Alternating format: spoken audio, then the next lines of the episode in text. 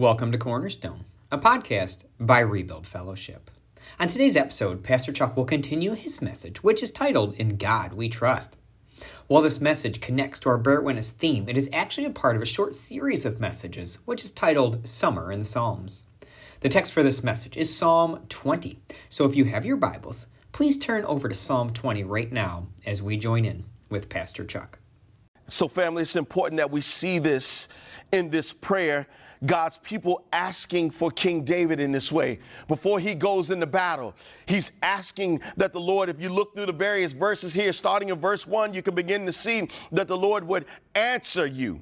The Lord would protect you, that the Lord would send you help, that the Lord would give you support, that the Lord would remember your offerings, that the Lord would favor your sacrifices, that the Lord would grant your heart's desire, that the Lord would fulfill your plans, and the list continues to go on. This is the prayer that the children of God are praying for God's anointed King David in this way, and they're asking, God, release your favor. God, fight for him. God, answer him when he calls out your name. God, answer him. God, would you protect him? God, would you send him help? God, would you give support? These are all the things and more that the church is praying for their leader.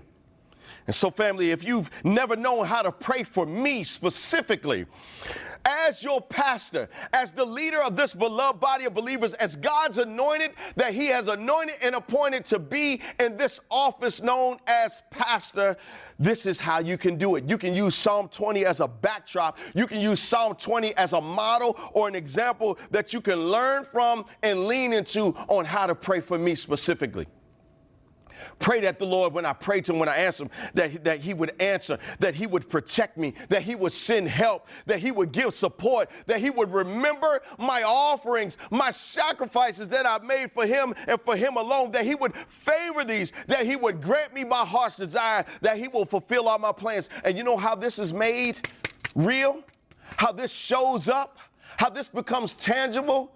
Is because I want you to also pray that I be a man that remains humble and honest I don't have it all together. I am a sinner saved by the grace of Jesus Christ, my Lord, Savior, and King. I've been saved and redeemed and purchased by the blood of the Lamb. But God knows I'm a man still wrapped in this sinful flesh.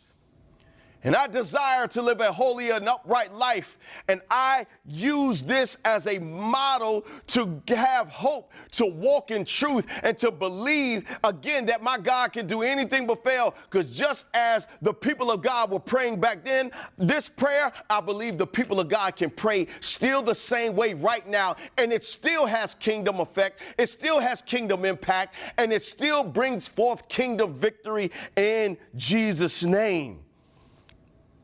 But, family, I just don't want you to know in the context of it, yes, that's what they were praying for the king, but this is also what we can pray for one another as brothers and sisters in Christ. We can pray as, as a brother in Christ. I can pray for my sisters in Christ that the Lord would answer you, but the Lord will protect you and send you help. But it's also important for us to know if this is going to work right if this is going to, if we're going to experience the fullness of this, then we have to be in living, loving relationship with Jesus Christ our Lord. And I don't ever want to make light of your situation. I just want to use this to help bring light to your situation. I love what Andrew Murray says about this. He says, each time before you intercede, be quiet first and worship God in his glory. He says, what he says, like Psalm 46, 10 says, he says, be still and know that God is God. Think of what he can do and how he delights to hear the prayers of his redeemed people. Think of your place and privilege in Christ and expect great things. Do you hear the tone of this prayer? Do you hear do you hear how they have a great expectation that God will answer, God will protect, God will send help, God will give support. God will do what he said he will do. Isn't that the lyric of the song? God is able to do just what he said he would do. He promised to fulfill. Oh, y'all know the song.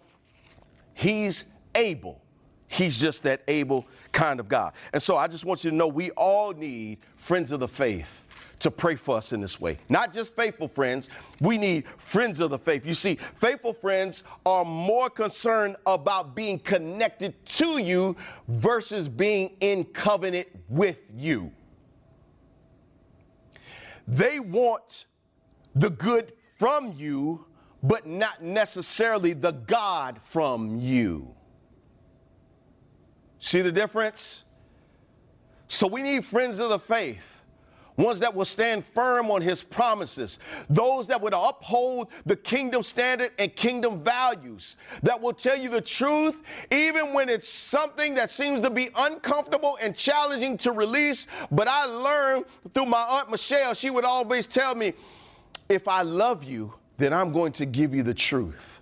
I'm not going to let you walk in darkness. And so, in like manner, they knew that the king was going into a battle. And so, what battle are you facing? Saints of God, would you begin to pray right now?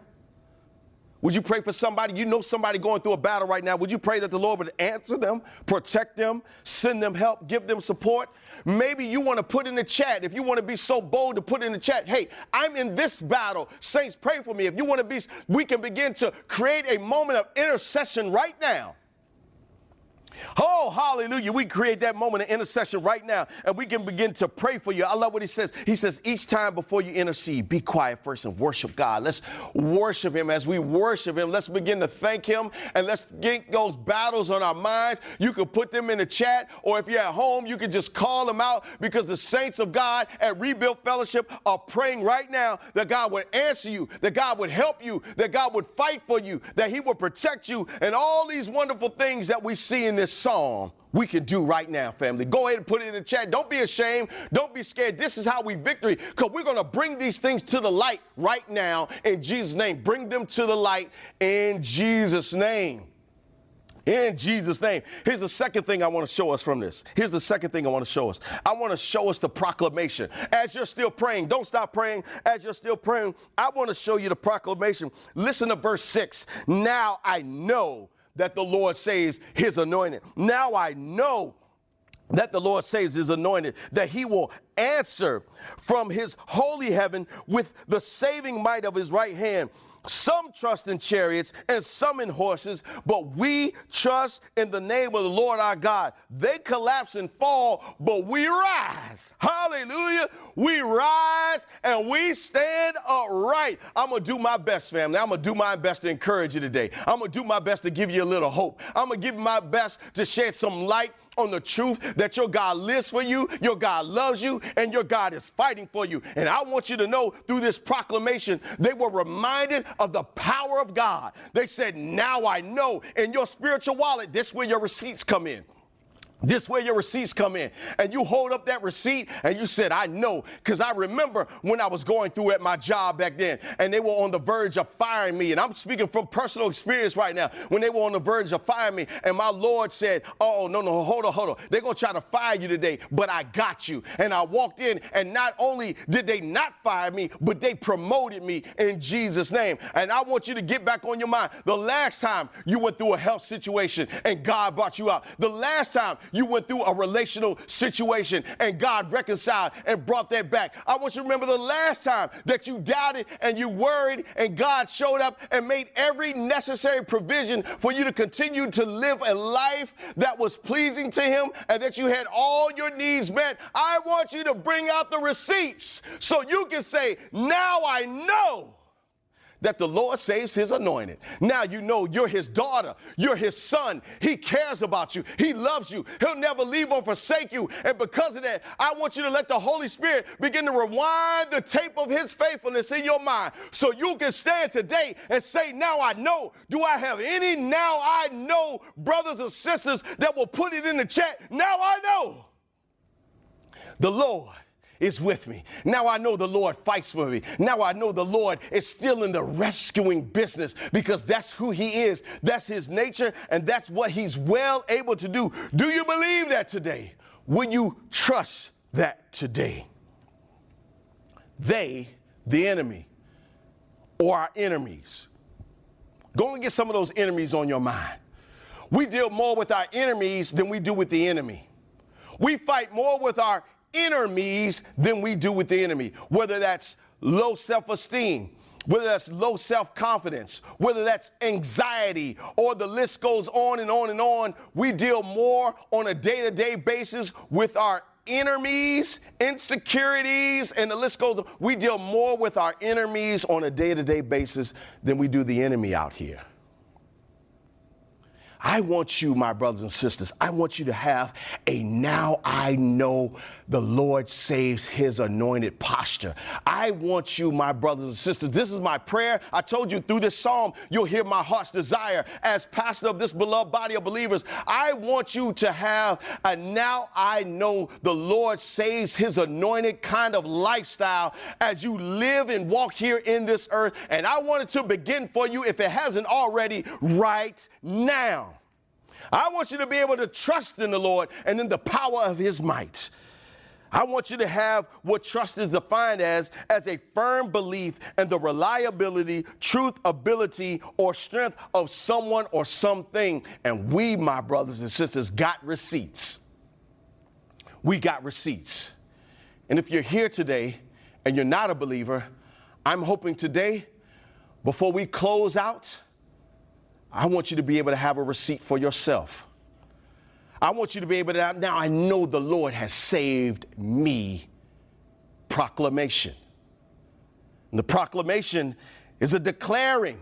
It's a bold, it's a bold speaking, if you will, of a truth, of, of something that you have concrete evidence in and you can proclaim, just like I am more than willing to proclaim to you how good golden Oreos are. Oh, if anybody knows me, if you know me, you know me. You know I love some golden Oreos, especially the little thin ones. And I love them now, even with the little lemon in the side of it. Oh, don't give me time. I can proclaim about the goodness of them good old golden Oreos. Can anybody testify? Anybody got a receipt on that? Of them golden Oreos. No, no, no, no, no, not the regular one. You got to get the golden ones. Just like I can proclaim about the goodness of that. And I've trusted in that to give me that satisfaction for my soul when I need something sweet. In like manner, that's a very small, minuscule way of pointing you to the greatness and goodness of the love of God in our lives that should be the true satisfaction of our souls.